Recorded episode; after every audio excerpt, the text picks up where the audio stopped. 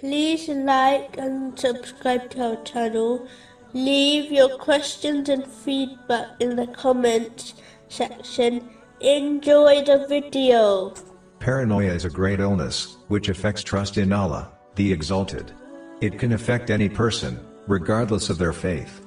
Because of the way the world was created, this paranoia strikes during hardships more, and therefore challenges the trust one has in Allah, the Exalted. It does not make them question their faith, but instead questions their trust.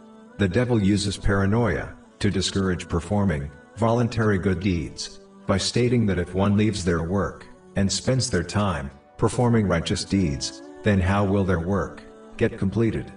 But the one who trusts remembers the narration of the Holy Prophet, peace and blessings be upon him, found in Sunan Ibn Majah, number 257, that when one concentrates on pleasing Allah, the Exalted, by preparing for the hereafter, Allah, the Exalted, suffices them from all their worldly concerns.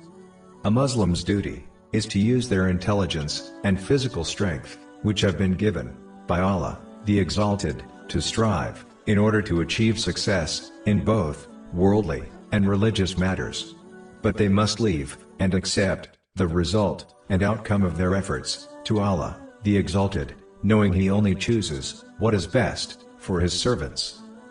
One must struggle, as this is the physical tradition of the Holy Prophet Muhammad, peace and blessings be upon him, but believing that the outcome is down to the choice of Allah, the Exalted, and relying on this is the inner state of the Holy Prophet, peace and blessings be upon him. Muslims possess faith, but many lack certainty of faith, which the companions, may Allah be pleased with them, adopted. Muslims nowadays have more trust in people than they do in Allah, the Exalted.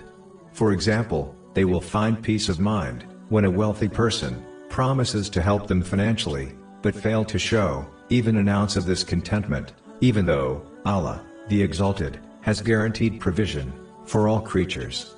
Chapter 11, verse 6.